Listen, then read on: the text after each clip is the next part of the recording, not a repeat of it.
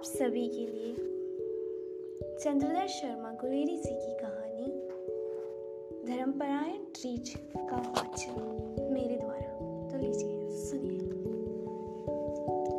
सायकाल हुआ ही चाहता है। जिस प्रकार पक्षी अपना आराम का समय आया देख अपने अपने खेतों का सहारा ले रहे हैं, उसी प्रकार हिंस स्वापद भी अपनी अव्याहत गति समझकर कंदराओं से निकलने लगी हैं। भगवान सूर्य प्रकृति को अपना मुख फिर एक बार दिखाकर निद्रा के लिए करवट लेने वाले ही थे कि सारी अरण्य मारा है बचाओ मारा है की कातर ध्वनि से पूर्ण हो गई। मालूम हुआ कि एक व्याध हाफता हुआ सरपट दौड़ रहा और प्रायः दो सौ गज की दूरी पर एक भीषण सिंह, लाल आंखें, सीधी पूंछ और खड़ी जटा दिखाता हुआ तीर की तरह पीछे आ रहा है। प्राग की ढीली धोती व्याग की ढीली धोती प्रायः गिर गई है। धनुष बाण बड़ी सफाई के साथ हाथ से च्युत हो गए हैं। नंगे सिर बेचारा शीघ्रता ही को परमेश्वर समझता हुआ दौड़ रहा है। उसी का यह कातर स्वर था। यह अरण्य भगवती जह्नुतन्या और पूजनिया कलिंद नंदिनी के पवित्र संगम के समीप विद्यमान है। अभी तक यहाँ उन स्पर्श स्वार्थी मनुष्य रूपी निशाचरों का प्रवेश नहीं हुआ था जो अपनी वासनाओं की पूर्ति के लिए आवश्यक से चौगुना पंचगुना पाकर भी झगड़ा करते हैं, परंतु वे पशु यहाँ निवास करते थे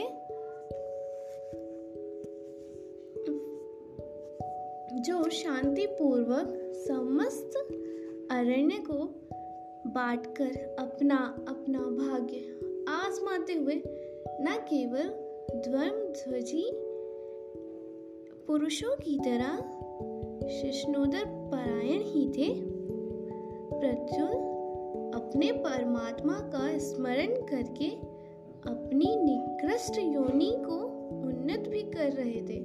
व्याघ्र अपने स्वभाव के अनुसार यहाँ भी उपद्रव मचाने आया था। उसने बंग देश में रोहू और झिलसा मछलियों और हासे डीम को निर्वंश कर दिया था। बंबई के केकड़े और कछुओं को वह आत्मसात कर चुका था और क्या कहें, मथुरा वृंदावन के पवित्र तीर्थों तक में वह वृगव्रती और विडाल व्रत दिखा चुका था। यहाँ पर सिंह के कोपन बदनांगनी में उसके प्रायश्चितों का होम होना ही चाहता है। भागने में निपुण होने पर भी मोटी तोंद उसे बहुत कुछ बाधा दे रही है। सिंह में और उसमें अब प्रायः बीस ही तीस गज का अंतर रह गया और उसे पीठ पर सिंह का उष्ण निश्वास मालूम सा देने लगा। इस कठिन समस्या में उसके सामने एक बड़ा भारी पेड़ दिख पड़ा। अब पश्चिमान शक्ति पर अंतिम कोड़ा मारकर वह उस वृक्ष पर चढ़ने लगा और पचासों पक्षी उसकी परिचित डरावनी मूर्ति को पहचानकर अमंगल समझकर त्राही त्राही स्वर के साथ भागने लगे। ऊपर एक ही एक बड़ी प्रबल शाखा पर विराजमान एक भल्लुक को देखकर व्याध के रहे सहे होश पैंतरा हो गए। नीचे मंत्र बल से कीलित सर्प की भांति जला भुना सिंह और ऊपर अज्ञात कुलशील रीछ।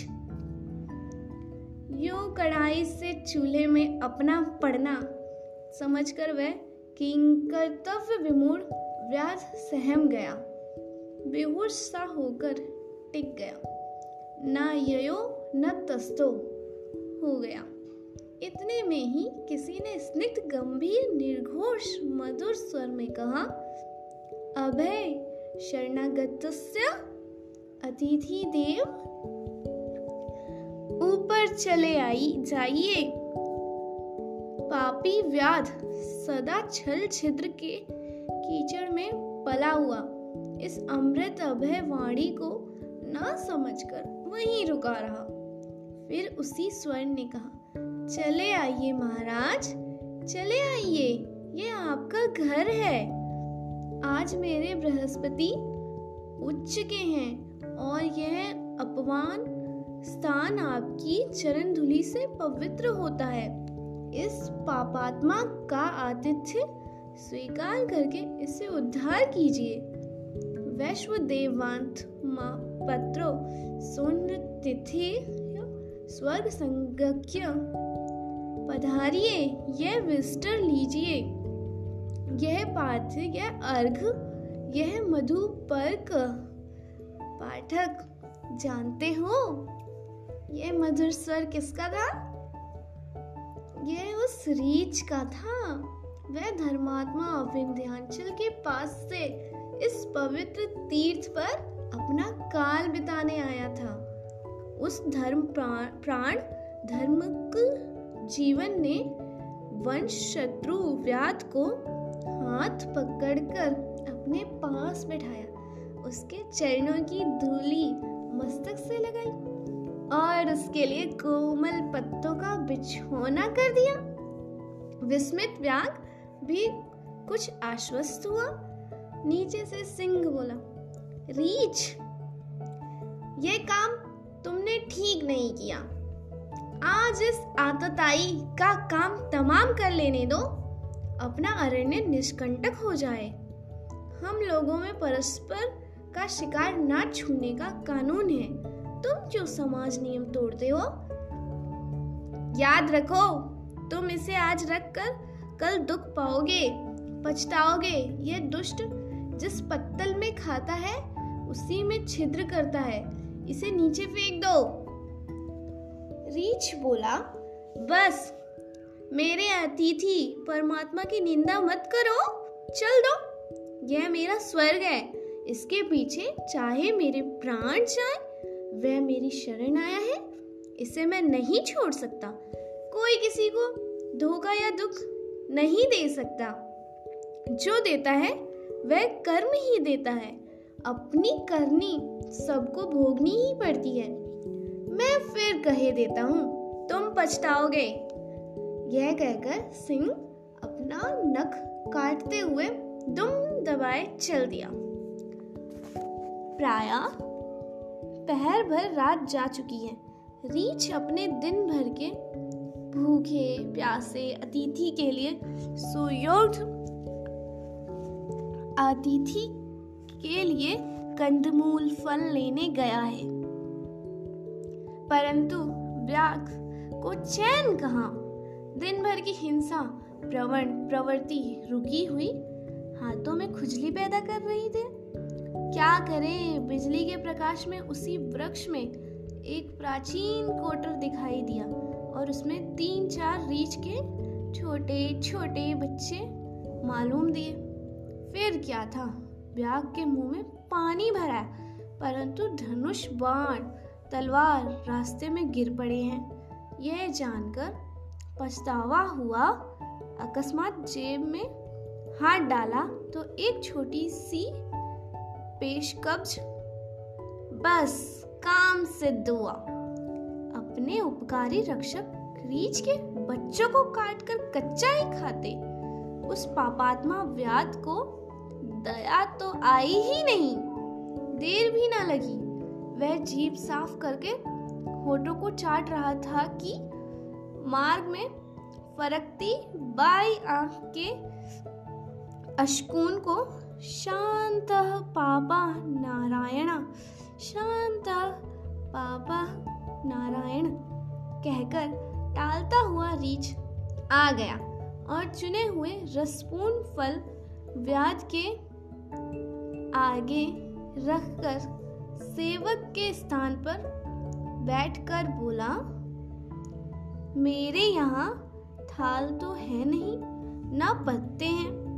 पुष्प, पत्रा, फल, तोय अतिथि अतिथि नारायण की सेवा में समर्पित हैं। जब व्याघ अपने दग्धोदर की पूर्ति कर चुका तो इसने भी शोषाद खाया और कुछ प्रसाद अपने बच्चों को देने के लिए कोटर की तरफ चला। कोटर के द्वार पर ही प्रेम पूर्वक स्वागत में दादा हो ना सुनकर उसका माथा ठनका। भीतर जाकर उसने पेशाचिक लीला का अवशिष्ट चर्म और अस्थि देखा, परंतु उस वीतराग के मन में तंत्र को मोह, कह, शोक, एकत्व, मनुष्य पश्चयता वह उस गंभीर पद से आकर लेटे हुए व्याघ के पैर दबाने लग गया। इतने में व्याघ के दुष्कर्म ने एक पुराने गिद्ध का रूप धारण कर रीछ को कह दिया कि तेरी अनुपस्थिति में इस कुकृतज्ञ व्याघ ने तेरे बच्चे खा डाले। व्याघ को कर्म साक्षी में विश्वास न था, वह चौंक पड़ा, उसका मुंह पसीने से तर हो गया, उसकी जीभ तालू से चिपक गई और वह इन वाक्यों को आने वाले यम का दूत समझकर थर थर कांपने लगा। बूढ़े रीछ के नेत्रों में अश्रु आ गए, परंतु वह खेद के नहीं, हर्ष के थे। उसने उस ग्रथ को संबोधन करके कहा, धिक् मूठ, मेरे परम उपकारी को इन उल्लड़ शब्दों से स्मरण करता है। व्याघ से, महाराज धन्य भाग उन बच्चों के जो पाप में जन्मे और पाप में बढ़े, परंतु आपकी अशनाया निवृत्ति के पुण्य के भागी हुए। ना मालूम किन नीच नीचाती नीच कर्मों से उनके उनने यह पशु योनि पाई थी। ना मालूम उसने इस गर्हित योनि में रहकर कितने पाप कर्म और करने थे। धन्य मेरे भाग्य।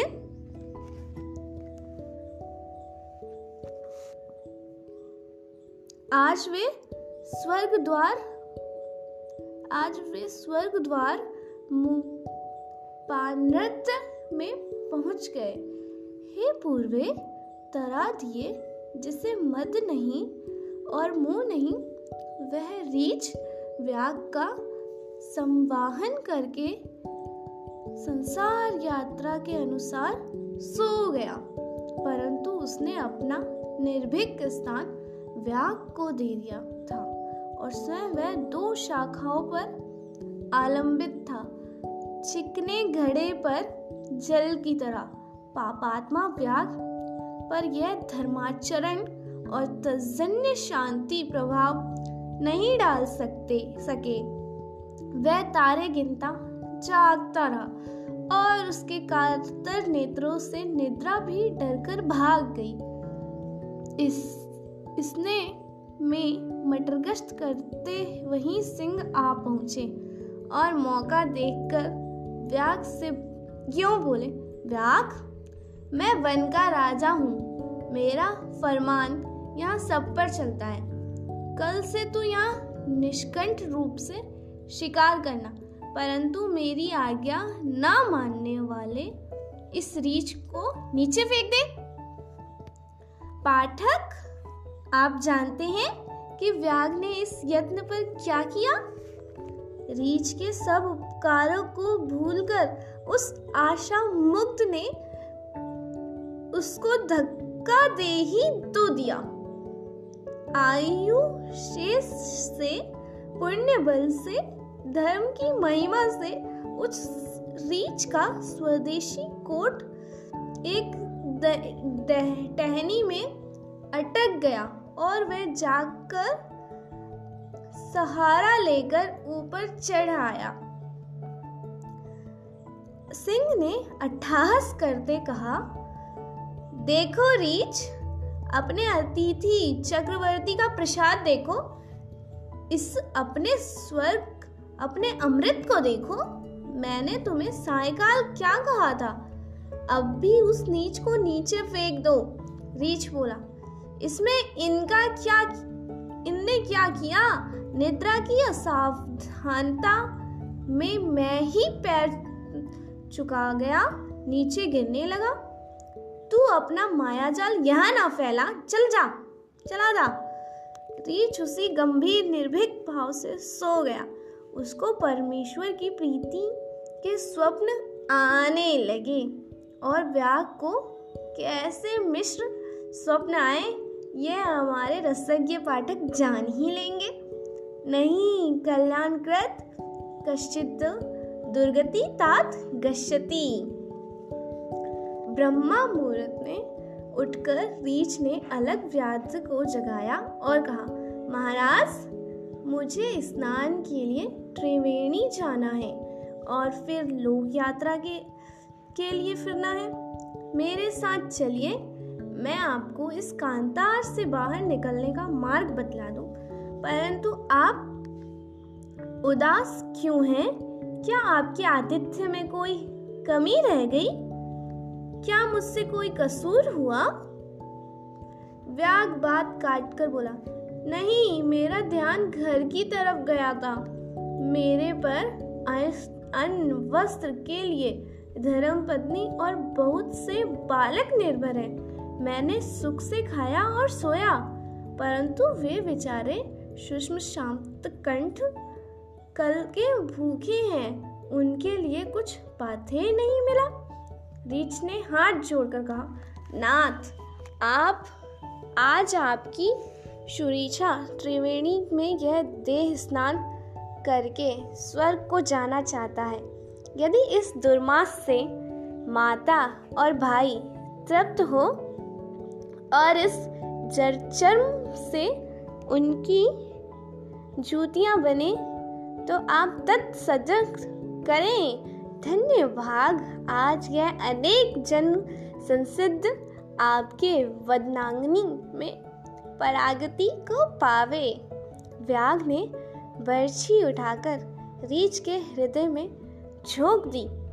प्रसन्न वदन रीछ ऋतुपर्ण की तरह बोला, शिरा मुखे स्वयं दत्त एव रत्नाध्यापी देहे मम मांस मस्ती। उस उदार महामान्य के आगे कर्ण का यह वाक्य क्या चीज था? किया दिदमधिक में यद द्विजा पार्थ यत्रे कवचमरणीय कुंडले चार्पयामि अग्रुणमव कृत्य द्राक कृपाणी त्रियज्ञ वह लरुधिर धारा मोली मावे दयामी दया मोली मावे दयामी। सारा अरण्य स्वर्गीय प्रकाश और सुगंध से खिल रहा है। अनागत वाद का मधुर स्वर कानों को पवित्र कर रही है। उसी वृक्ष के सहारे एक दिव्य विमान खड़ा है और परात पर भगवान नारायण स्वयं रीछ को अपने चरण कमल में ले जाने को आए हैं। भगवान मृत्युंजय भी अपनी चंद्रकलाओं से उस शरीर को आप्यायित कर रहे हैं।